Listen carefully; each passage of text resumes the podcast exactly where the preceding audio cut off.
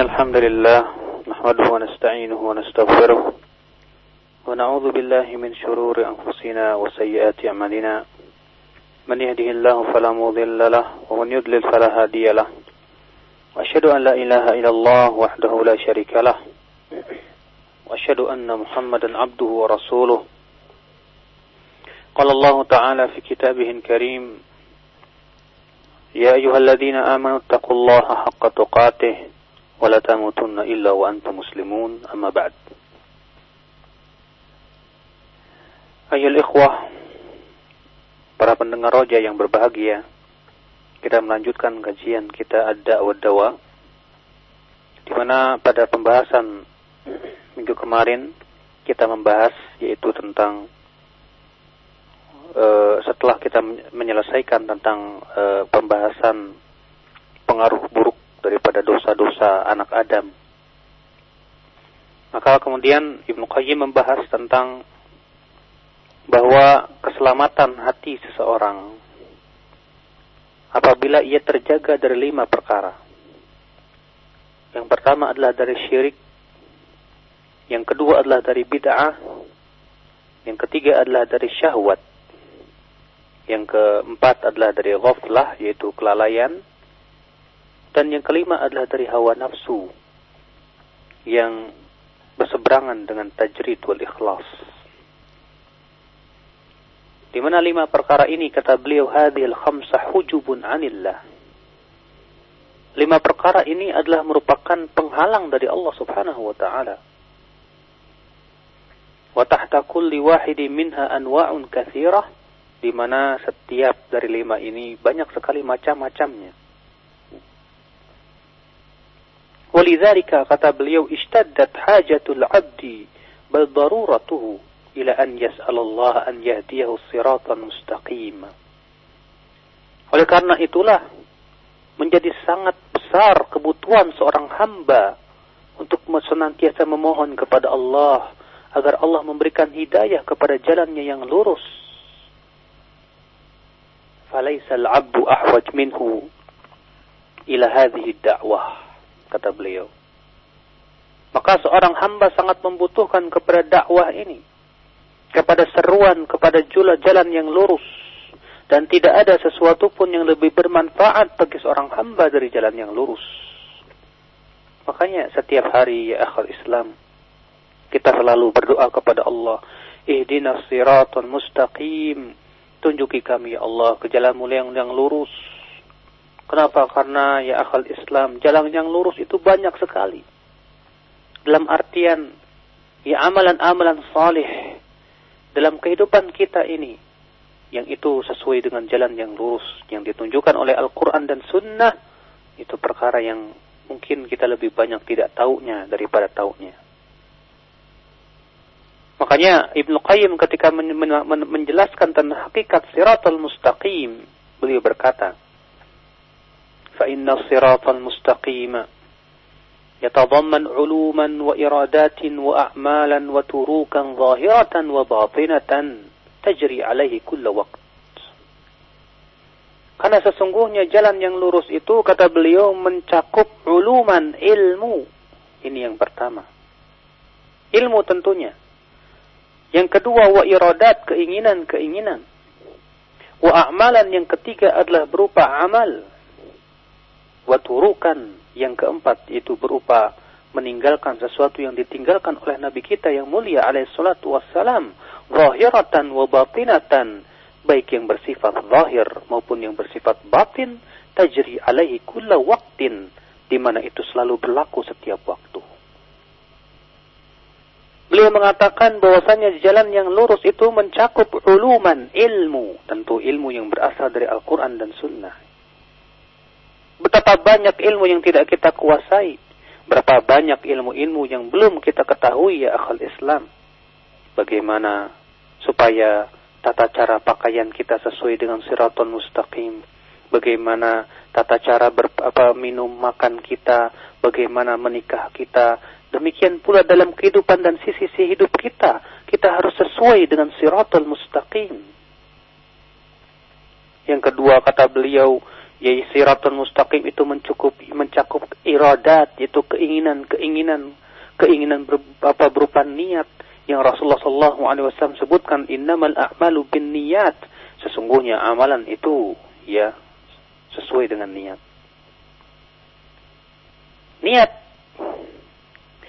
Ya di mana apabila keinginan seseorang rusak menyebabkan dia ya tidak mengikuti apa siratal mustaqim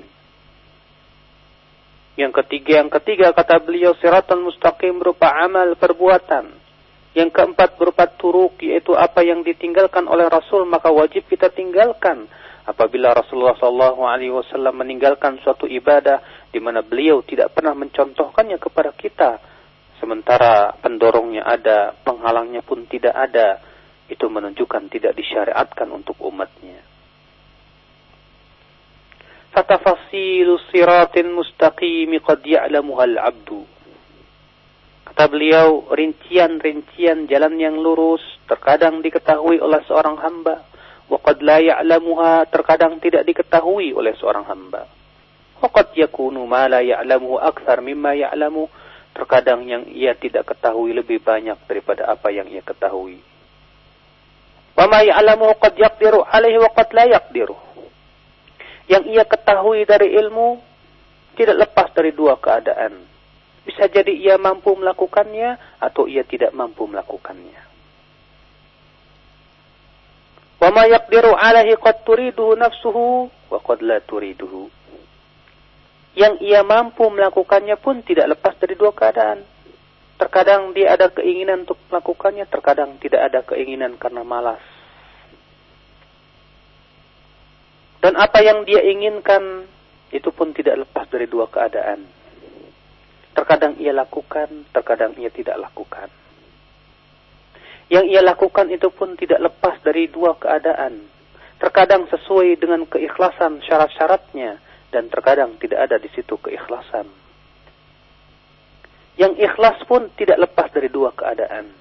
Terkadang sempurna sesuai dengan contoh Rasulullah, terkadang tidak sesuai dengan contoh Rasul Sallallahu Alaihi Wasallam, bahkan hatinya dipalingkan dari hal itu. Subhanallah. Coba akal Islam. Rincian Ibnu Qayyim begitu sangat detail sekali. Beliau mengatakan bahwa jalan yang lurus itu, kata beliau, tidak lepas dari dua. Ya, bisa jadi kita tahu dan bisa jadi kita tidak tahu. Bahkan mungkin lebih banyak nggak taunya daripada yang tahunya gitu kan. Itu pun yang kita ketahui tidak lepas dari kedua kedua keadaan. Kita mampu melakukannya atau tidak mampu melakukannya. Sudah gitu yang kita mampu melakukannya juga tidak lepas dari kedua keadaan. Terkadang tidak ada keinginan untuk melakukannya atau tidak ada keinginan karena malas.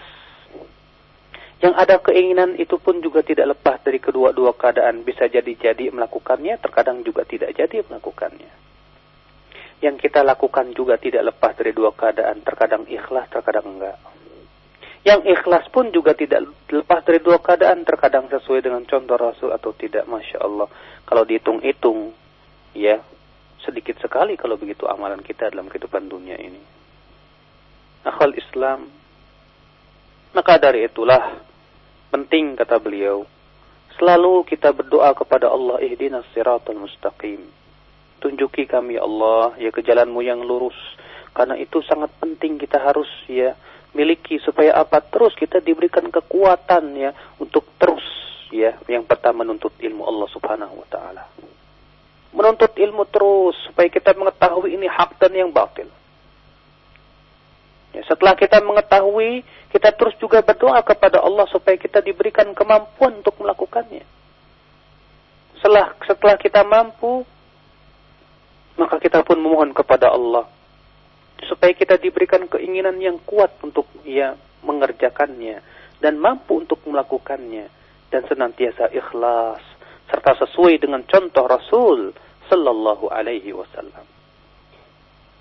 Ikhwatal Islam, a'azzani Allah wa iyyakum. والرب تبارك وتعالى على صراط مستقيم في قضائه وقدره ونهيه وأمره di mana Allah tabaraka wa taala senantiasa di atas jalan yang lurus dalam keputusannya, dalam takdirnya, dalam larangan dan perintahnya. Fayahdi man yasha'u ila siratim mustaqim. Maka Allah memberikan hidayah kepada siapa yang Allah kehendaki menuju jalan yang lurus bifadlihi wa rahmatih. Tentunya dengan karunia dan rahmat Allah subhanahu wa ta'ala. Wa ja'alihil hidayata haithu tasluh. Di mana Allah menjadikan hidayah itu sesuai dengan yang cocok dengannya. Wa yasrifu man yasha'u an siratin siratihil mustaqim bi'adlihi wa hikmatih. Allah pun memalingkan siapa yang Allah kehendaki dari jalan yang lurus, tentu dengan keadilan dan hikmahnya. Kenapa? Mungkin karena hatinya yang kelam, penuh dengan dosa. Ikhwatal Islam. Demikian pula وَذَلِكَ مُوجِبُ صِرَاطِهِ الْمُسْتَقِيمِ الَّذِي هُوَ عَلَيْهِ Yang demikian itu merupakan konsekuensi siratul mustaqim yang ia di atasnya. Artinya, seseorang nanti pada hari kiamat kelak akan sesuai dengan apa jalan yang lurus yang ia jalani dalam kehidupan dunia. Makanya beliau berkata, فَإِذَا كَانَ يَوْمُ الْقِيَامَةِ نَصَبَ لِخَلْقِهِ صِرَاطًا مُسْتَقِيمًا yusiluhum ilaih fahu ala sirati mustaqim. Nanti pada hari kiamat pun Allah Subhanahu wa taala Allah Subhanahu wa taala akan memancangkan sirat di atas di api neraka. Di mana sirat itu yang di Allah pancangkan dalam api di atas api neraka bagaikan sirat yang Allah pancangkan dalam kehidupan dunia. Ya, siapa yang tetap tegar, istiqomah di atas sirat dalam kehidupan dunia, tidak melenceng kanan dan kiri, demikian pula ketika ia melewati jembatan sirat di atas api neraka pun tidak akan melenceng kanan dan kiri, tidak pula ia akan terjerembab ke dalam api neraka, akan selamat. Dalam siapa ketika ia ia menjalani sirat ternyata ia suka ngikutin hawa nafsu juga. Ternyata ia masih mengikuti hawa nafsu juga. Sehingga pada waktu itu ikhwatal Islam dia senantiasa jatuh ke dalam perbuatan apa yang dilarang oleh Allah Subhanahu wa taala, maka pada waktu itu juga ya keadaan dia ketika ia melewati jembatan atau asirat di atas api neraka itu. Boleh berkata lagi, وَنَصَبَ لِعِبَادِهِ مِنْ أَمْرِهِ صِرَاطًا مُسْتَقِيمًا دَعَاهُمْ جَمِيعًا إِلَيْهِ حُجَّةً مِنْهُ وَعَدْلًا Ya Allah memancangkan untuk hambanya dari berupa, berupa perintahnya. Ya, Allah subhanahu wa ta'ala memancangkan untuk hamba-hambanya siratan mustaqim, apa jembatan atau jalan yang lurus ya dari perintah Allah subhanahu wa ta'ala. Allah menyuruh menyeru mereka semuanya agar masuk ke dalam jir, apa mustaqim ya dan memancangkan pula hujah-hujah sebagai keadilan dari Allah Subhanahu wa taala di mana Allah menjelaskan mana yang termasuk siratal mustaqim dan mana yang tidak termasuk siratan mustaqim. Wahada man yasha'u minhum ila sulukihi ni'matan minhu wa fadla. Di mana Allah Subhanahu wa taala memberikan hidayah untuk meniti jalan siratal mustaqim siapa yang Allah kehendaki sebagai nikmat dari Allah Subhanahu wa taala. Ya. Fa idza kana yaumu liqa'ihi nasaba li khalqihi siratan mustaqiman yusiluhum ila jannatihi maka pada waktu di hari nanti hari kiamat ketika Allah ya ketika makhluk semua bertemu dengan Allah Subhanahu wa taala Allah pun akan memancangkan siratan mustaqim di atas api neraka yang akan menyampaikan mereka ke dalam surga. Ikhwatal Islam. وجعل نور المؤمنين به وبرسوله وبما جاء به الذي كان في قلوبهم في الدنيا نورا ظاهرا يسعى بين أيديهم وبأيمانهم في ظلمة الحشر وحفظ عليهم نورهم حتى قطعوه كما حفظ عليهم الإيمان حتى لقوه وأطفأ نور المنافقين أحوج ما كانوا إليه kama atfa'ahu fi qulubihim fid dunya. Kemudian kata Ibnu Qayyim, ya. Orang-orang beriman nanti dalam kehidupan dalam kehidupan akhirat diberikan sinar atau cahaya sesuai dengan dia mengikuti apa yang diutus dengannya Rasulullah Shallallahu Alaihi Wasallam. Bila di dalam kehidupan dunia hatinya senantiasa bercahaya dengan Al-Quran, hatinya senantiasa bercahaya dengan Sunnah Rasul Shallallahu Alaihi Wasallam, maka nanti pada hari akhirat pun cahayanya pun sesuai dengan apa yang ada dalam hatinya di waktu di dunia. Semakin besar cahaya itu menerangi hatinya dalam kehidupan dunia, semakin besar pula cahaya yang Allah berikan nanti pada hari kiamat. Namun semakin redup cahaya yang yang ada dalam hatinya dalam kehidupan dunia akan semakin redup pula nanti pada hari kiamat cahaya tersebut. Makanya ikhwatul Islam, orang-orang munafikin Allah akan tipu mereka. Ya, Tak kala orang-orang munafik di dalam kehidupan dunia ini yang memperlihatkan keimanan dan menyembunyikan kekufuran. Nah, pada hari kiamat Allah pun akan memberikan cahaya kepada orang munafik. Tapi kemudian tiba-tiba Allah matikan cahaya itu. Padahal waktu itu mereka sangat butuh kepada cahaya tersebut. Wa aqama a'mal al-usah bi jambatay sirat. Demikian pula ya kata Ibnu Qayyim di mana amalan-amalan orang yang berbuat maksiat tersebut ditegakkan di apa di, di sisi sirat itu kalali buhasakan takhtifuhum kama khatafathum fid dunya al istiqamati alai ya nanti di dalam hari kiamat kata beliau asirat itu akan dipenuhi di apa di kanan dan kirinya itu dengan hasakan dan kalali pencaplok-pencaplok yang akan mencaplok mereka ya dan memasukkan ke dalam api neraka Demikian pula di dunia. Ketika kita yang sedang menjalati siratal mustaqim, terkadang di situ ada godaan-godaan berupa syahwat dan syubhat. Syahwat dan syubhat dalam kehidupan dunia. Sementara di akhirat berupa pencaplok-pencaplok yang akan mencaplok manusia, yang akan apa mengkail manusia. Siapa yang dahulu di dunia suka mengikuti syubhat, dan terkena syubhat dan syahwat dan selalu mengikuti syahwatnya, nanti di akhirat pun ia akan terkena caplokan itu, akan terkena kail itu, sehingga akhirnya dia terlempar ke dalam api neraka. Ikhwat al-Islam. Maka kata beliau, "Fangzur ilal akhirah ka'annaha ra'yu ainin."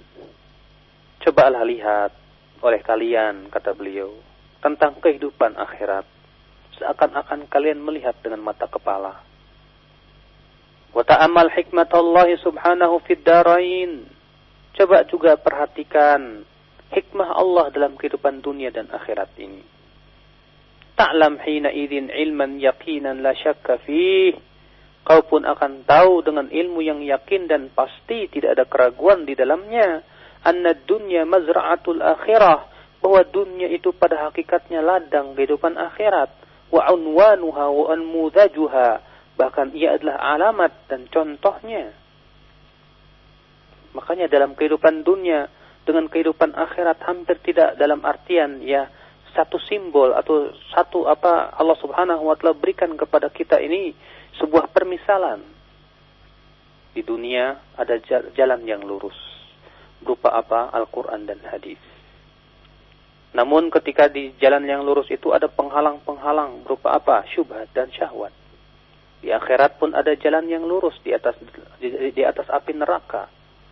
Namun ya jalan jalan yang terpancang di atas api neraka itu ada penghalang-penghalang berupa apa? Kalalib dan khatatib tadi. Yang akan ya mencaplok manusia dan akan apa menjadikan mereka itu terlempar ke dalam api neraka. Tentu ikhwatal Islam. Ya, manazilun nas fiha min as-sa'adah wa syaqawah ala hasbi manazilihim fi hadhihi dar fil iman wal amal salih. Ya, kedudukan manusia nanti pada hari kiamat berupa bahagia atau sengsara sesuai dengan kedudukan mereka dalam kehidupan dunia ini. Bagaimana keimanan mereka, bagaimana amalan soleh mereka, Ya, siapa yang dia itu beriman, beramal soleh, hatinya senantiasa tenang dengan zikir kepada Allah, hatinya senantiasa bahagia ketika bertemu dengan Allah, bermunajat kepadanya, kelak nanti pada hari akhirat dia pun mendapatkan kebahagiaan yang hakiki.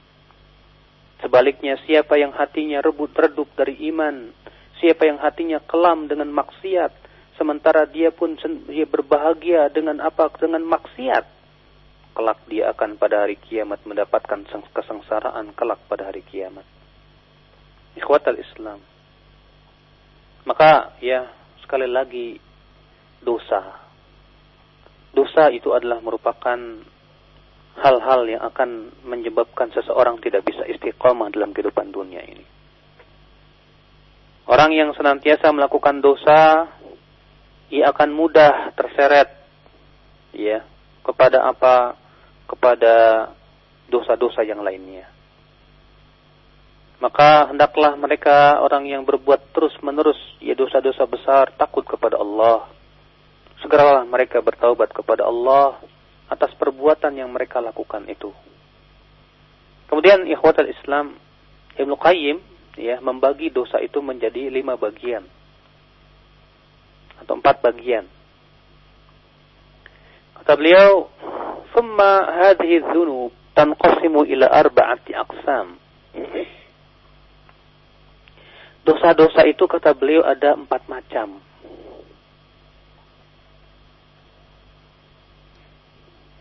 Yang pertama disebut dengan malakiyah. Ya dosa-dosa yang merupakan sifat raja. Yang kedua disebut syaitaniyah. Dosa-dosa yang merupakan sifat setan. Yang ketiga disebut dengan sabu'iyah. Dosa-dosa yang berupa ya sifat binatang buas. Yang keempat, yang kata beliau, yaitu bahimiyah, yaitu dosa-dosa yang merupakan sifat binatang ternak. Ya. Di sini beliau membagi dosa itu kepada empat bagian, yang merupakan dosa-dosa besar. Yang pertama, ya dosa malakiyah. Apa itu malakiyah? Yaitu sifat raja. Seperti apa? Yaitu kata beliau seperti memberikan sifat-sifat manusia dengan sifat-sifat rububiyah. Keagungan, kesombongan, ya. Kemudian merasa dirinya tinggi, bangga diri dan meremehkan manusia. Ini adalah merupakan ya dosa-dosa yang sifatnya malakiyah. Ya masuk di dalamnya yang menyekutukan Allah Subhanahu wa taala kesyirikan dalam asma dan sifatnya. Ya. Di mana seseorang yang memberikan sifat kepada seorang makhluk dengan sifat Allah Subhanahu wa taala bahwa misalnya ya Kiai Anu tahu yang gaib, Kiai Anu bisa mengatur dunia dan yang lainnya. Ini masuknya dalam dosa apa yang sifatnya dzunubun malakiyah yang merupakan sifat-sifat raja, sombong dan yang lainnya. Ya. Wa yadkhulu fihi al-qawlu 'ala Allah bila ilmin. Demikian pula masuk dalam macam dosa ini yaitu berkata atas Allah dengan tanpa ilmu, sok tahu. Ya, dia enggak punya ilmu tahu tapi dia merasa dirinya punya ilmu. Akhirnya apa yang terjadi dia pun berkata atas Allah dengan tanpa ilmu. Yang kedua yang termasuk daripada dosa-dosa syaitaniyah yaitu yang merupakan sifat-sifat setan. Contohnya apa? dengki. Ya, iblis dulu ketika di, diperintahkan oleh Allah untuk sujud kepada Adam tidak mau sujud. Kenapa dengki dia? Curang. Demikian pula ya menipu, bermakar. Demikian pula memerintahkan kepada maksiat, menghiasi maksiat seakan-akan itu indah. Ya. Demikian pula berbuat bid'ah dalam agama, bahkan berdakwah kepada bid'ah dan kesesatan itu merupakan dosa-dosa syaitaniyah yang itu merupakan sifat-sifat syaitan kata beliau. Karena memang syaitan itu ya kerjaannya berusaha untuk menghalang-halangi seseorang dari iman, menghalang-halangi seseorang dari sunnah, menghalang-halangi seseorang dari siratul mustaqim. Itu memang sifat syaitan ya akal Islam. Ya, ada lagi dosa yang itu merupakan sifat binatang buas, sabu'iyah Contohnya apa? Merampas. Ya. Mengucurkan darah orang. Demikian pula ia menzalimi kaum lemah. Ya. Kezaliman. Ya, perampokan.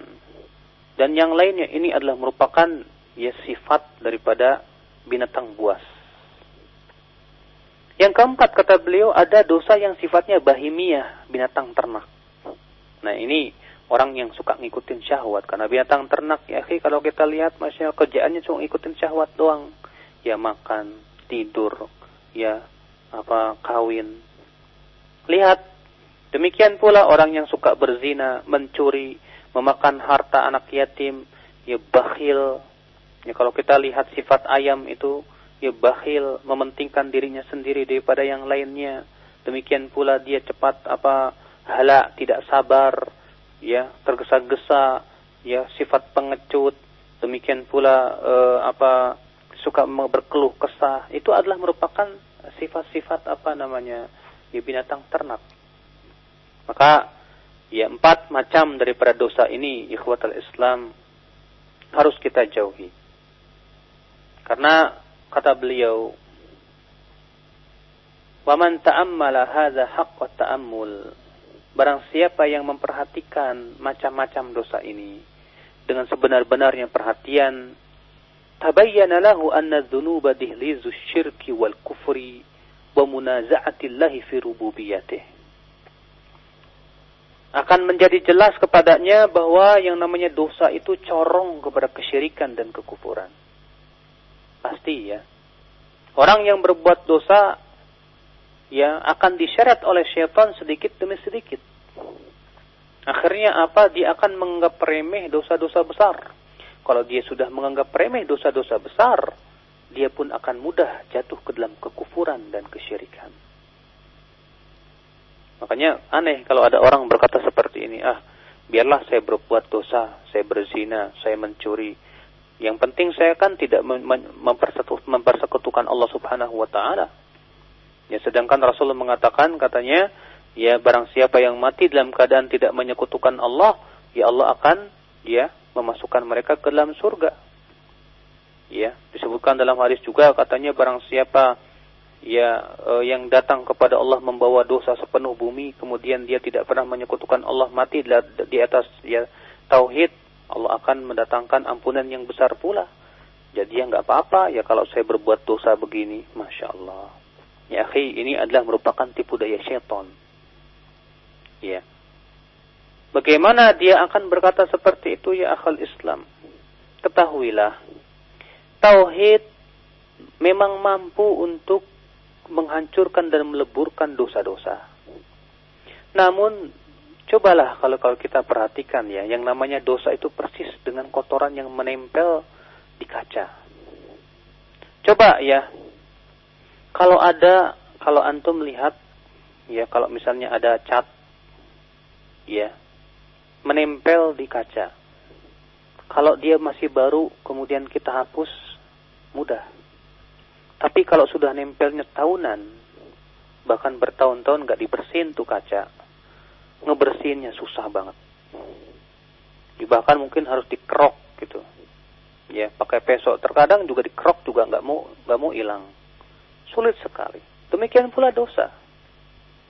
Dosa kalau semakin ya kokoh dalam hati seseorang, bahkan akhirnya kemudian dia menganggap remeh dosa, Bahkan na'udzubillah, ya kalau sampai kemudian dia menganggap halal dosa, sehingga menyebabkan dia itu kufur, kafir, murtad dari agama Islam. Kalau sudah menganggap halal, atau kalau dia sudah menganggap halal dosa. Maka tauhid pun juga tidak akan bisa ya meng, apa meleburkan dosa seperti ini. Akal Islam. Makanya ketika ketika Ibnu Qayyim berbicara tentang ya sifat dosa dalam kitab Ighathatul Lahfan, Ya, beliau mengatakan bahwa dosa ada yang bisa dihapus oleh kebaikan-kebaikan di dunia. Ada yang terkadang tidak bisa dihapus kecuali dengan ujian dan cobaan. Ada yang tidak bisa dihapus ter, ya kecuali dengan api neraka. Ada juga kata Ibnu Qayyim, hatta api neraka tidak bisa menghapus dosa itu. Itu syirik. Hatta api neraka tidak bisa membersihkan dosa syirik. Sehingga akhirnya orang yang berbuat syirik dan mati di atas kesyirikan selama-lamanya dalam api neraka. Na'udzubillah. Maka akal Islam, ya jangan sekali lagi kita menganggap remeh masalah dosa. Ya dosa kata kata kata para ulama dihlizul syirki wal kufri. Ya adalah corong yang akan mengantarkan kepada kesyirikan dan kekufuran. Ikhwatal Islam, kemudian Ibnu Qayyim menyebutkan tentang ya dosa-dosa yang besar maupun yang kecil. Akan tetapi sebelum kita membahas e, masalah dosa-dosa yang kecil maupun yang besar yang disebutkan oleh Ibnu Qayyim, ada baiknya kita membahas dulu yang disebutkan oleh Ibnu Qayyim dalam kitab ini tentang e, bagaimana maksiat itu bisa masuk kepada seorang hamba. Artinya ya mengapa seorang hamba bisa ter, apa, terjerumus ke dalam dosa? Apa saja sih yang membuat ia terseret ke dalam dosa? Ini penting sekali. Ya. Sehingga ketika kita tahu, insya Allah mudah-mudahan Allah memberikan kepada kita kekuatan untuk menjauhi dosa itu. Kata beliau, wa aktsaru ma tudkhilul tadkhulul ma'asi 'alal 'abdi min abwabil arba'ah. Kebanyakan kata beliau maksiat itu masuk kepada seorang hamba dari empat pintu. Ya, kebanyakan maksiat itu masuk kepada seorang hamba dari empat pintu. Kata beliau, "Fanadhkuru fi kulli babin minha faslan yaliqu bihi." Kami akan sebutkan setiap pintu itu sebuah pasal. Ataupun yang pertama kata beliau, "Fa'ammal lahadhat." Nah ini adalah pandangan mata. Ia adalah pintu. Pintu yang pertama, seseorang yang bisa masuk ya apa maksiat itu masuk kepada seorang hamba, yaitu al-lahadhat, pandangan mata. Fahiya ra'idu syahwah wa rasuluha. Pandangan mata itu hakikatnya rasulnya syahwat. Ya, wa hifdhuha aslu hifdzil farji di mana menahan pandangan mata adalah pokok yang menahan kemaluan. Faman atlaqa basarahu aw rada nafsahu mawaridal halakat. Siapa saja yang melepaskan pandangannya kepada setiap yang diharamkan oleh Allah, tentu sama saja ia mencampakkan dirinya kepada kebinasaan. Makanya Nabi Shallallahu Alaihi Wasallam bersabda dalam hadis yang dikeluarkan Abu Dawud, Tirmidzi dan Ahmad, dari hadis Buraidah. Ya. Namun di dalam sanadnya ada seorang apa rawi yang yang yang lemah tapi dia mempunyai syawahid dan hadis ini bisa dinyatakan hadis yang hasan Nabi Shallallahu Alaihi Wasallam bersabda tutbi'in nadharata nadharata nadharata nadharata nadharata fa inna malakal ula walisat lakal ukhra. Kata Rasulullah, jangan kau ikuti pandangan dengan pandangan kedua. Karena buatmu cuma pertama saja, tidak boleh ya untuk yang kedua. Dalam Al-Musnad, ya dalam riwayat yang dikeluarkan oleh Imam Ahmad, ya,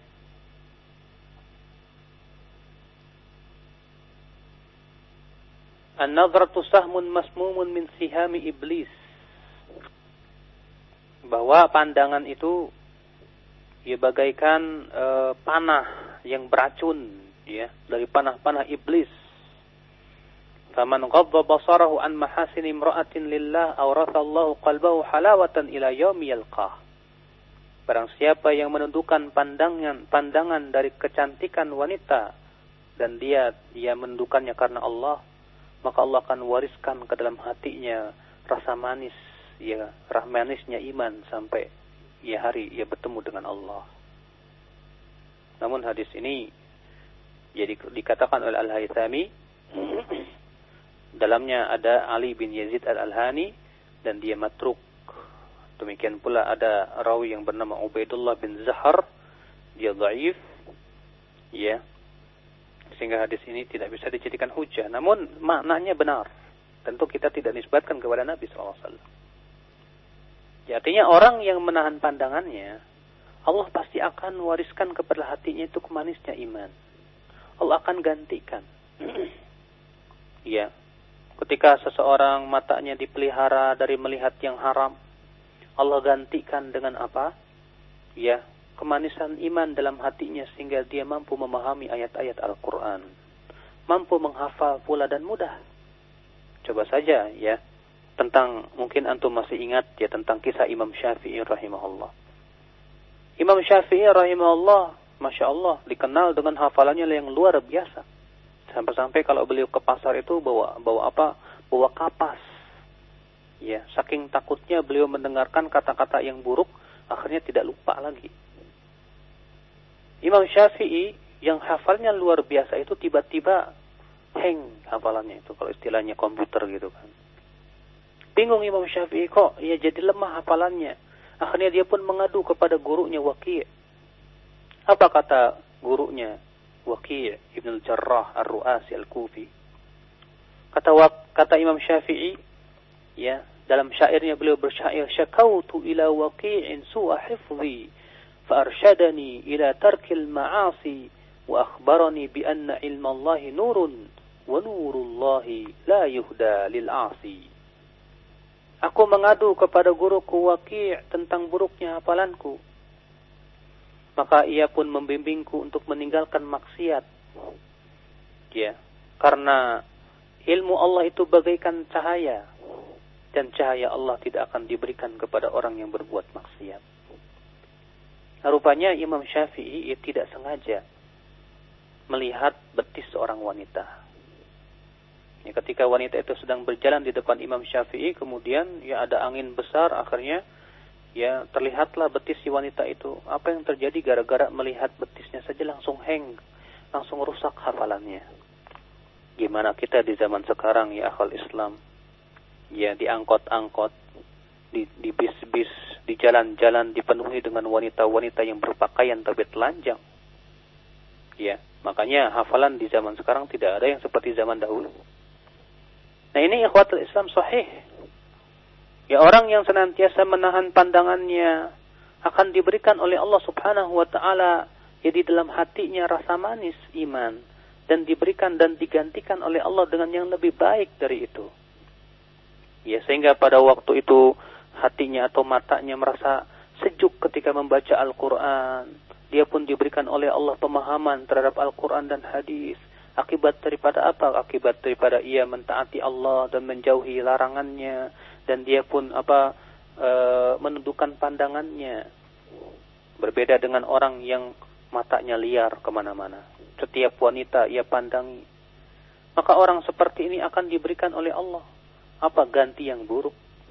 sehingga akhirnya sulit dia untuk menghafal, ia terhalang dia untuk memahami ayat-ayat Allah, dia bahkan untuk membaca Al-Quran terasa berat matanya dan sayu. Na'udzubillah. Maka dari itu ikhwatul Islam, ya ini adalah pintu yang pertama. Ya, sebutkan dalam hadis Nabi Shallallahu Alaihi Wasallam bersabda, dan hadis ini sahih di Al Bukhari dan Muslim, Kata beliau, wa iyyakum wal julus ala turuqat. Jauhi oleh kalian duduk-duduk di pinggir jalan. Kalau ya Rasulullah majalisuna ma lana buddu minha.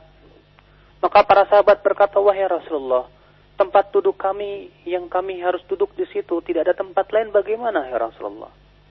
Kata Rasulullah, fa in kuntum la kalau memang ternyata kalian harus melakukannya juga, fa'atu tariqa haqqah, maka berikanlah ya hak jalan wa ma Para sahabat bertanya, lalu apa hak jalan itu wahai Rasulullah?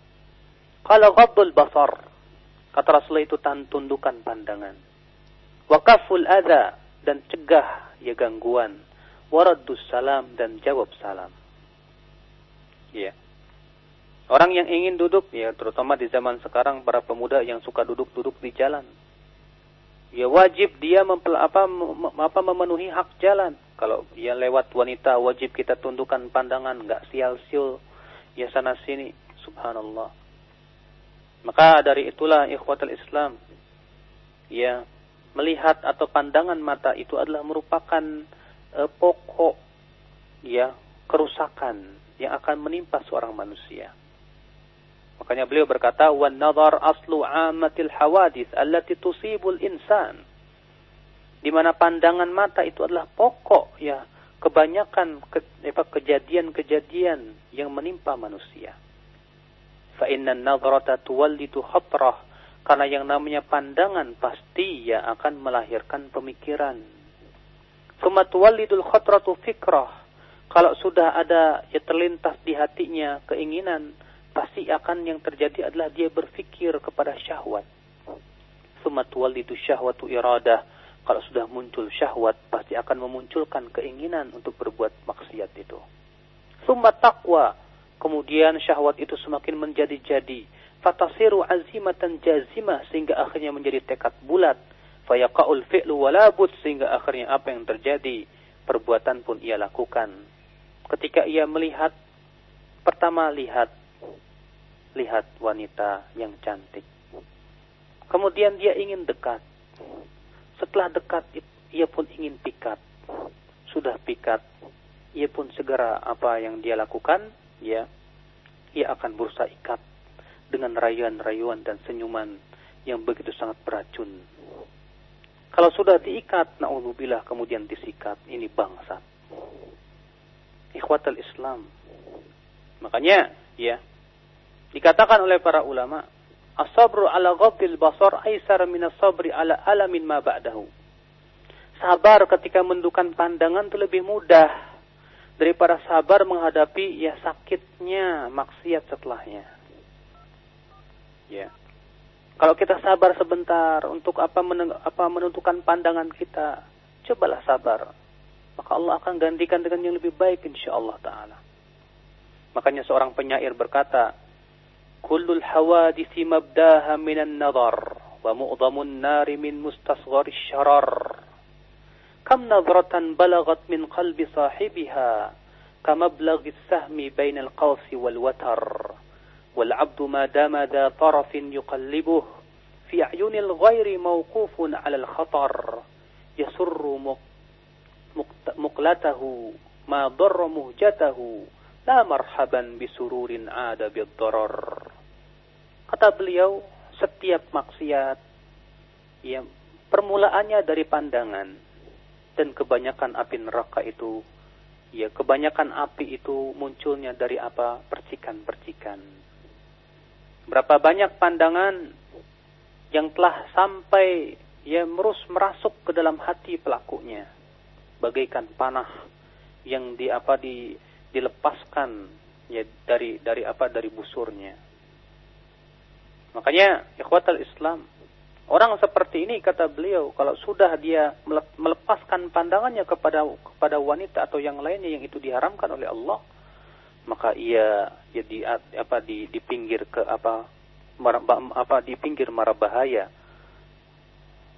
di pinggir mara bahaya sehingga pada waktu itu dia dia akan mudah untuk jatuh ke dalam maksiat kepada Allah Subhanahu wa taala.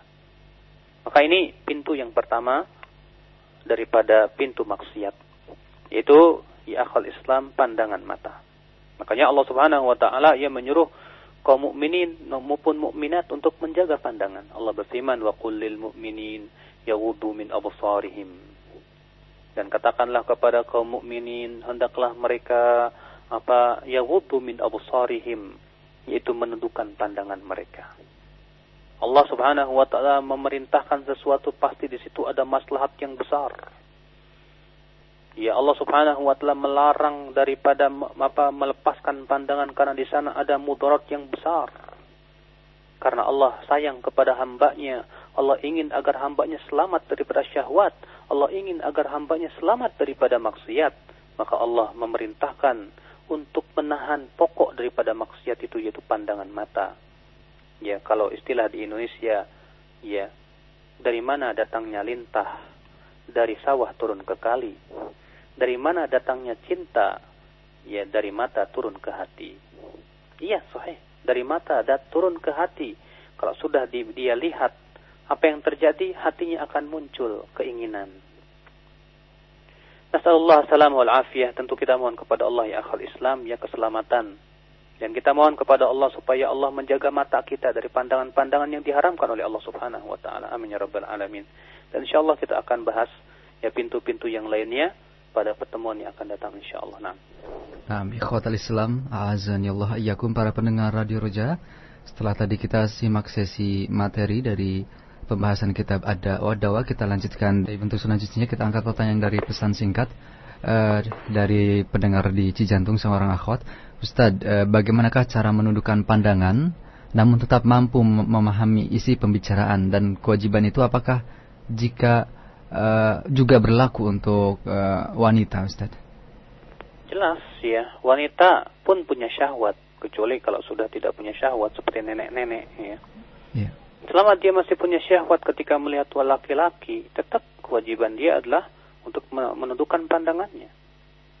Ya. Kemudian mendengarkan pembicaraan yang disampaikan oleh lawan jenisnya toh tidak harus dengan memandangnya kan. Bahkan mungkin memandangnya akan menyebabkan dia tidak bisa memahaminya karena yang dia pandangi ternyata ganteng sekali, ya. Yeah akhirnya dia tidak sempat untuk mendengarkan yang dia ada adalah muncul dalam hatinya syahwat atau keinginan yang tidak-tidak.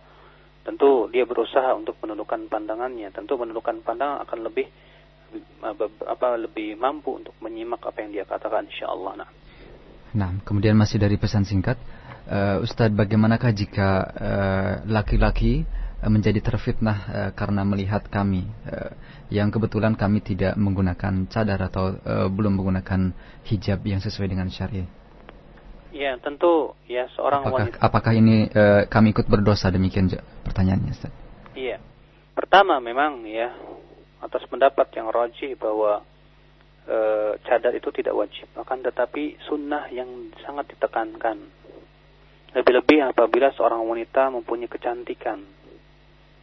Ya, maka dari itulah ya anti walaupun tidak pakai cadar kalau melewati laki-laki cobalah berusaha untuk tutup wajah anti dengan penutup ya baik sapu tangan ataupun yang lainnya Adapun kemudian seorang laki-laki yang memandang anti dan terfitnah dengan anti, maka dosa yang dia lakukan. Ya, akan tetapi anti hendaknya berusaha memakai cadar. Ya karena cadar itu sangat ditekankan sekali. Lebih-lebih ya kecantikan wanita, simbol kecantikan adalah wajah. Maka dari itulah ya saya berharap ada juga e, menghimbau kepada para akhwat yang mereka itu ya diberikan kecantikan hendaknya mereka menutup ya wajah-wajah mereka agar tidak menjadi terfitnah para lelaki. Nah. Nah, kemudian pertanyaan kembali dari seorang pendengar di Bekasi, Ustadz, mengapa apabila kita e, bertemu atau berkumpul dengan orang-orang soleh atau mengikuti kajian kajian kajian Islam iman kita bertambah dan bermanfaat untuk iman kita. Tetapi apabila kita berada di rumah atau dalam keadaan sendiri uh, terasa iman ini menurun bahkan kadang terjatuh ke dalam kemaksiatan. Mohon nasihatnya bagaimana menghadapi permasalahan ini Ikhwatul Islam memang begitu pula yang dirasakan oleh para sahabat ya. Kata seorang sahabat nafak ya Rasulullah nafaq hamdalah. Ya Rasulullah, hamdalah sudah jadi munafik. Kata Rasulullah apa itu? Wahai Rasulullah, kami kalau berada di sisimu, ya hati kami menjadi takut dan air mata kami pun berlinang. Tapi ketika kami ya pulang ke rumah-rumah kami, kami pun dilupakan dengan dunia, dengan istri dan anak. Ya, maka hamdalah sudah jadi munafik ya Rasulullah.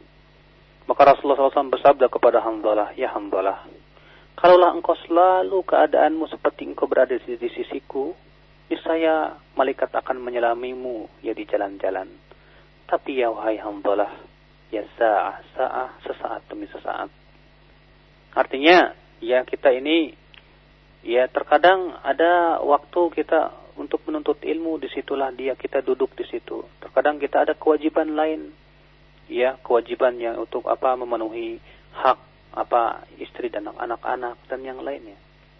Namun kalau sampai itu menyeret kepada maksiatan kemaksiatan ini adalah akibat daripada mungkin yang pertama adalah ya pemikiran. Biasanya pemikiran itu ya kalau sudah sendirian setan akan datang. Datanglah kepada dia dan e, memberikan kepada dia berbagai macam pemikiran-pemikiran yang kotor kalau sudah pikirannya sudah kotor, pasti akan muncul iradat, ya keinginan-keinginan yang kotor pula. Kalau sudah ada iradat, maka ya kalau Allah selamatkan, alhamdulillah. Kalau Allah tidak selamatkan, naudzubillah kemudian dia apa realisasikan dengan perbuatan. Maka dari itulah ya ketika antum pulang dari pengajian ke rumah sendiri, ya antum juga jangan ya e, namanya tenggelam dengan pemikiran ataupun hayalan. Tapi tenggelamkan diri dengan apa? Dengan membaca Al-Quran, dengan membaca kitab-kitab yang ini. Kalau memang ternyata ya antum juga tidak bisa, cobalah antum pergi misalnya ke rumah teman, ya di situ antum bisa merojaah Al-Quran ataupun yang lainnya itu berusaha untuk sibukkan dengan hal-hal yang bisa memalingkan antum daripada maksiat tersebut. Nah, nah demikian jawaban untuk uh, yang dari pesan singkat dan Ibu Safitri di Ciputat. Baik, kita angkat kembali di line telepon. Assalamualaikum. Waalaikumsalam. Silakan langsung pinti pertanyaan Ibu. Uh, ini Ustaz kalau uh, kita memakai fasilitas kantor, misalnya kendaraan mobil gitu, ada bensinnya, ada uh, tol juga dibayarin, tapi untuk tujuan taklim, silaturahmi itu gimana di Islam? Uh, Assalamualaikum. Waalaikumsalam warahmatullahi wabarakatuh. Kalau memang kantor mengizinkan dan mengatakan tidak apa-apa, boleh-boleh saja. Tapi kalau kantor itu tidak memberikan izin, yaitu mengkhianati. Dan itu sifatnya khianat walaupun itu untuk kebaikan. Tapi masalahnya itu adalah milik kantor bukan milik kita ya akhi. Ya, maka dari itulah ibu yang semoga Allah merahmatinya. Ya, tidak boleh kita mengkhianati amanah karena itu adalah amanah dan mobil itu adalah amanah. Maka ya minta izinlah kepada kantor gimana kalau ternyata mobil ini saya gunakan untuk taklim, kalau ternyata dari dari kantor mengatakan tidak apa-apa, ya tidak apa-apa kita lakukan. Nah, masih di line telepon kita angkat kembali. Assalamualaikum. Taib terputus. Kita angkat kembali dari telepon di 8236543. Assalamualaikum. Assalamualaikum. Waalaikumsalam warahmatullahi Silakan, Pak. Iya, Ana dari Jakarta. Ya, mohon maaf dikecilkan radio monitornya, Pak. Ada feedback. Iya, Ana mau nanya. Iya. Uh, bagaimana nazar dan ta'aruf menurut sunnah yang dianjurkan hmm. sunnah atau contoh dari Nabi Jazakallah khairan. Assalamualaikum. Waalaikumsalam warahmatullahi wabarakatuh. Assalamualaikum warahmatullahi wabarakatuh. Pertama, ikhwatal Islam, nazar itu disyariatkan oleh Rasul kita yang mulia. Kalau ada orang berkata, bukankah kita diperintahkan untuk menentukan pandangan? Kita katakan betul, melihat ya wanita itu haram. Akan tetapi kalau ada kebutuhan yang kita butuh untuk kita menikahinya, maka pada waktu itu boleh karena lil hajah. Ya, itu diperintahkan oleh Allah oleh Rasulullah sallallahu alaihi wasallam. Kata Rasulullah, "Untur ilaiha fa innahu ahra an yu'dama bainakuma." Ya, lihat ya wanita yang hendak kamu nikahi itu karena itu lebih lebih apa lebih uh, mengekalkan pernikahan kalian kata beliau. Ya, ya akal Islam maka nazar itu yang pertama tidak boleh berkhalawat dalam artian bersendirian dengan si akhwat itu tanpa mahram. Ya. Maka ya kalau apa kalau kita ingin menazar seorang akhwat dan kita ingin menikahi si akhwat tersebut, artinya dalam artian kita ingin menikahinya dan kita kemudian ingin melihat wajahnya, maka pada waktu itu dia berusahalah dia kita menador akhwat tersebut dengan mahramnya. Atau kalau tidak bisa misalnya mahramnya jauh kita berusaha untuk melihat dari tempat yang di situ dia tidak terjadi fitnah. Ya mungkin misalnya setelah selesai kajian antum bisa melihat dari jauh misalnya si akhwat begini-begini ya. Atau dengan tanpa seizin si akhwat misalnya soal si akhwat tersebut sedang bagaimana kemudian kita tidak sengaja apa berusaha untuk mengintipnya atau melihatnya gitu. Ya, tanpa pengetahuan si akhwat itu pun boleh dan pernah dilakukan oleh seorang sahabat yang bernama Jabir bin Abdullah. Ya, sebagaimana disebutkan wa kuntu atatabba'u laha dan aku berusaha untuk melihatnya. Ya. Nah, ini diperbolehkan dalam keadaan seperti itu. Kemudian yang kedua, tentang batasan yang boleh dinazar, para ulama berbeda pendapat. Kalau jumhur mengatakan cukup wajah dan telapak tangan saja. Sebab wajah adalah mewakili yang lainnya dan itu adalah simbol kecantikan. Dan tangan itu menunjukkan kepada gemuk atau tidaknya, kurus atau tidaknya dilihat kepada tangannya. Ya. Sebagian ulama mengatakan boleh e, yang biasa tampak di mana di rumahnya, seperti rambutnya, lehernya, lengannya, betisnya, itu boleh. Dan ini pernah dilakukan oleh seorang sahabat yang bernama Ali bin Abi Thalib ketika ya e, Umar bin Khattab ya ketika me, apa, menyingkapkan betis wanita yang ingin ia nikahinya itu. Itu menunjukkan dan ini pendapat yang rajih yang dirojikan oleh Syekh Albani demikian pula Said Sabik dalam fikih sunnah bahwa ya boleh seorang wanita lelaki melihat ya wanita yang akan ia nikahi itu ya itu yang biasa tampak di rumahnya seperti rambutnya atau e, lehernya ataupun ya. ini yang rajih Allah alam. Nah, kemudian kita angkat pertanyaan dari pesan singkat dari beberapa pertanyaan. Uh, Ustadz, bagaimanakah uh, menurut uh, pandangan syariat Islam jika uh, akhwat berteman dengan seorang ikhwan dan uh, tiap malam uh, saling bertelepon? Uh, apakah ada dampak di dalam hatinya walaupun hal itu dilakukan untuk saling nasihat menasihati demikian? Ya, akal Islam. Setan itu memang pintar. Ya, setan memang pintar. Pertama kali dia akan seret kepada seorang hamba atau seorang wanita dan laki-laki dengan alasan-alasan yang seakan-akan syar'i. Loh saya kan teleponan sama dia itu dalam rangka saling menasihati supaya diingatkan agama kita. Ya akal Islam. Ini adalah merupakan salah satu daripada jaring-jaring iblis. Ya, saya katakan demikian. Kalau dia berkata, tapi kan Allah subhanahu wa ta'ala menyuruh kita sering menasihati ya subhanallah. Pertama kita katakan. Ya, Kenapa antum ya cuma lakukan pada wanita itu saya tidak setiap wanita. Itu menunjukkan karena antum ada keinginan dan apa syahwat pada dia. Ini yang pertama. Yang kedua, Allah Subhanahu wa taala menyebutkan bahwa kita ini harus menjauhi berbagai macam hal yang bisa menjerumuskan kepada zina. Allah berfirman, "Wala taqrabuz zina." Yang ketiga kita katakan bahwa maslahat yang antum sebutkan berupa saling menasehati lebih sedikit dibandingkan dengan mudarat yang akan timbul dari itu berupa syahwat, yang kemudian setan ya dengan istilah apa dengan alasan-alasan yang seakan-akan syar'i itu akan semakin menjerumuskan dia. Pertama sih dia akan saling menasehati dulu tentang agama ya. Mungkin ya dia akan apa mengajarkan dulu si akhwat, diajarkan bahasa Arab ini gini gini. Lama kelamaan ya apa yang terjadi di syariat logis setan oleh apa? Mulai ya uh, janjian ketemu di mana ya Ya, niatnya apa? Ya belajar. Akhirnya belajar berdua. Mulai dari situ syaitan ya dengan istilah agama ini, ya dan ini tentu istilah seperti ini apa alasan seperti ini lebih lebih menyesatkan atau lebih apa tersembunyi bagi seorang hamba daripada yang lainnya. Maka berhati-hatilah ya akal Islam. Ya, maka tetap tidak diperkenankan seorang laki-laki atau wanita yang bukan mahramnya berteleponan setiap malam demikian karena wallahi ya akal Islam, syaitan itu akan terus memburu dia. Karena syaitan akan terus berusaha untuk mencampakkan dia ke dalam dula, jur, apa, jurang awak zina. Tah, bisa saja antum bisa menyuruh wanita lain menasihati si wanita itu. Dan antum juga masalah nasihat kan bisa meminta nasihat kepada is ustad, duduk di majelis ilmu itu sudah cukup. Ya ada apa kemudian ya antum uh, saling menasihati dengan wanita yang bukan mahram jelas ini adalah tiada lain tipu daya syaitan. Nah. Taib kemudian dari Pak uh, Zainuddin di Jati Bening dalam ya di Jati Bening, Ustaz di dalam uh, di dalam satu hadis yang maknanya orang yang berbuat zalim kepada saudaranya maka akan memikul dosa saudaranya. Uh, apakah hadis ini benar dan apakah kalau benar tidak bertentangan dengan surat Al-An'am ayat 164 wala taksibu kullu nafsin illa 'alaiha wala taziru waziratu wizr ukhra. Demikian Ustaz.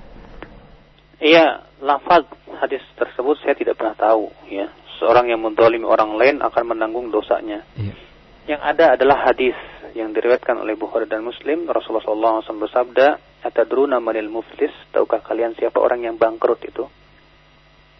Ya, kata para sahabat, orang yang bangkrut di antara kami adalah yang kehabisan uang. Kata Rasulullah, walakin al-muflis yaumil qiyamah man ya'ti yaumil qiyamah bis salati was siyami was saum was zakati wal hajj. Ya orang yang orang yang bangkrut pada hari kiamat itu kata Rasulullah orang yang pada hari kiamat membawa apa? Membawa pahala salat, membawa pahala puasa, haji, zakat. Tapi apa yang terjadi? Wa ya'ti wa qad syatama Dia sudah mencaci maki orang ini. Ya, mengucurkan darah orang ini, menempeleng orang ini, mendolimi orang. Apa yang terjadi? Fayu'ta min hasanati. Maka ia pun bayar pada hari kiamat dengan kebaikan-kebaikannya. Akibat daripada perbuatan zalim terhadap orang tersebut. Ya, terus dibayar, dibayar, dibayar. Ya. Kalau ternyata kata Rasulullah, ya, kebaikannya sudah habis sementara tidak ada yang bisa yang bayar kepada apa? Kepada orang tersebut apa yang terjadi? Dosa orang yang dizalimi akan ditanggungkan kepadanya. Ya, akan diberikan kepadanya lalu ia pun diceburkan ke dalam api neraka. Ini orang bangkrut tentu tidak bertentangan dengan ayat ya. Allah Subhanahu wa taala apa alla taziru waziratu wizra ukhra yaitu ya, seseorang tidak akan menanggung dosa orang lain. Ya, kita katakan ya betul seseorang tidak akan menanggung dosa-dosa orang lain kalau ternyata dosa tersebut tidak ada hubungan dengan orang yang dizalimi tersebut. Ya, dia melakukannya dengan dengan sendiri. Tapi ketika ia menzalimi orang lain, maka ia wajib membayar kezaliman ini. Allah akan dibalas, Allah akan balas akibat kezalimannya itu maka dia pertama akan membayar dengan kebaikan-kebaikan dulu dengan pahala-pahala yang ia lakukan. Kalau ternyata dia tidak punya pahala lagi, maka dosa yang dizolimi akan ditanggungkan kepada dia. Jadi sama sekali tidak bertentangan dengan ayat tadi. Nah, nah masih di line telepon kita angkat kembali. Assalamualaikum. Assalamualaikum. Waalaikumsalam warahmatullahi Silakan Ibu. Uh, dari Bu Sena di Pondok Lapa mau menanyakan tentang dua hal ya. Mm -hmm. Satu, uh, apakah boleh wanita yang sedang haid membaca Al-Quran dan menyentuh Al-Qurannya? Dua, uh, saya selalu menjalankan sholat isya itu Pak Ustadz di atas jam 11. Di Apa? Di atas jam 11. Apa itu? Menjalankan sholat isya. Sholat isya. Nah, terus?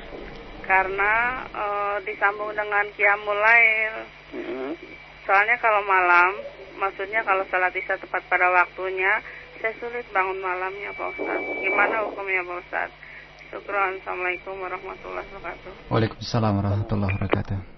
Yang pertama apa tadi? Iya, mengenai hukum orang haid yang membaca Al-Quran atau menyentuhnya bagaimana Ustaz? Khilaf para ulama dalam masalah ini.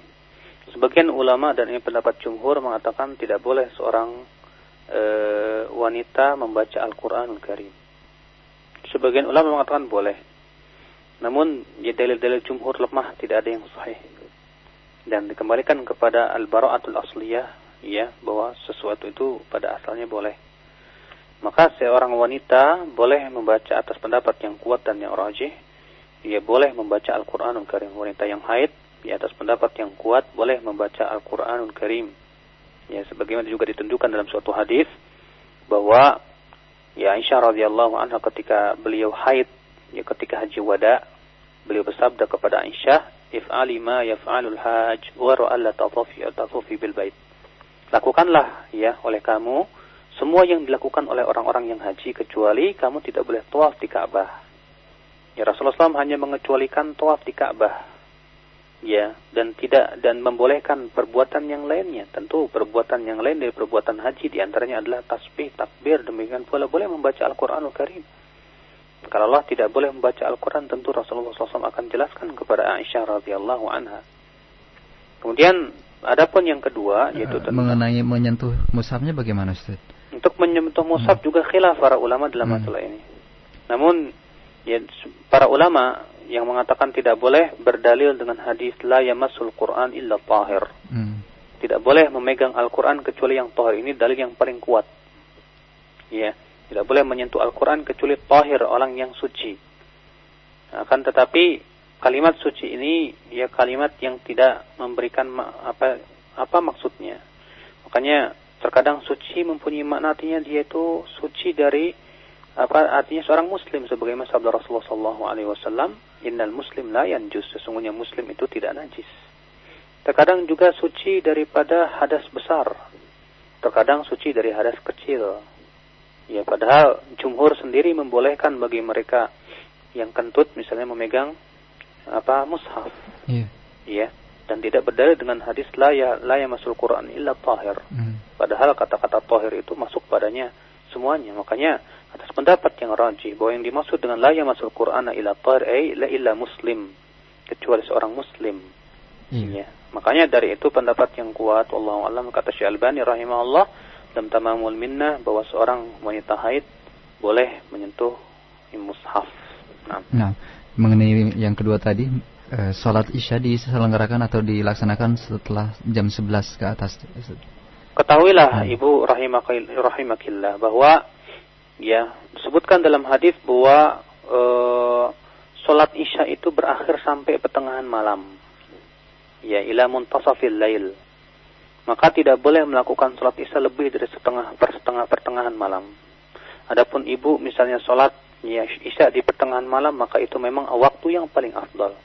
Kalau misalnya ibu memutuskan langsung sholat tahajud, boleh, tidak apa-apa. Karena para ulama mengatakan bahwa waktu sholat tahajud itu dimulai dari setelah sholat isya sampai kepada kepada fajar. Nah.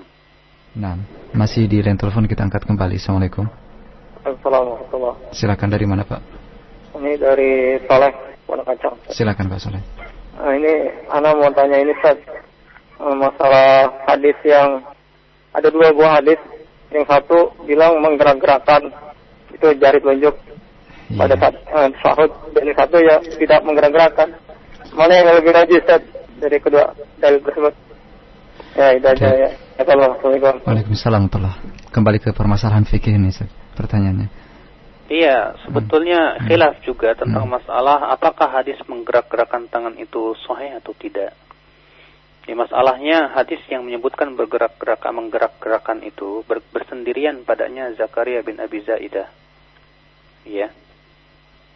Atau iya, beliau bersendirian dan hadis itu diriwayatkan oleh Nasai. Namun ya, beliau adalah seorang rawi yang thiqatun sabtun. Ya, namun ya 22 rawi lain di antaranya Sufyan Ats-Tsauri menyebutkan hadis tentang isyarat di sebatas isyarat saja. Sebatas isyarat saja, tidak menyebutkan adanya e, menggerak-gerakkan tangan. Sehingga sebagian ulama seperti Syekh Mukbil menilai hadis tersebut syadz, ya syadz. Namun ulama lain seperti Al-Bani menyatakan tidak tidak syad seperti ini. Sebab kenapa? Karena berisyarat tidak bertentangan dengan dengan menggerak-gerakkan jari karena setiap orang yang menggerak-gerakkan jari sudah otomatis berisyarat. Ya. Bahkan beliau menyatakan bahwa kata-kata dari sisi isyarat itu sendiri menunjukkan kepada itu menggerakkan jari. Ya. Dan yang harus diketahui bahwa hadis masalah menggerak-gerakkan jari tidak ada satupun ulama yang mendoifkan di zaman dahulu.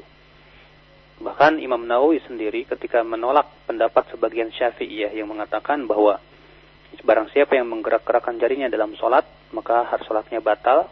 Beliau mengatakan bahwa pendapat ini tidak benar. Kenapa hadis itu telah sahih? Tapi beliau mentakwilnya. Buat takwil far'ut tashih. Dan ini juga ya saya belum mendapatkan sampai hari ini juga ya seorang ulama pun selain Syekh Mukbil di zaman sekarang yang di zaman dahulu mereka mendoifkan hadis ini.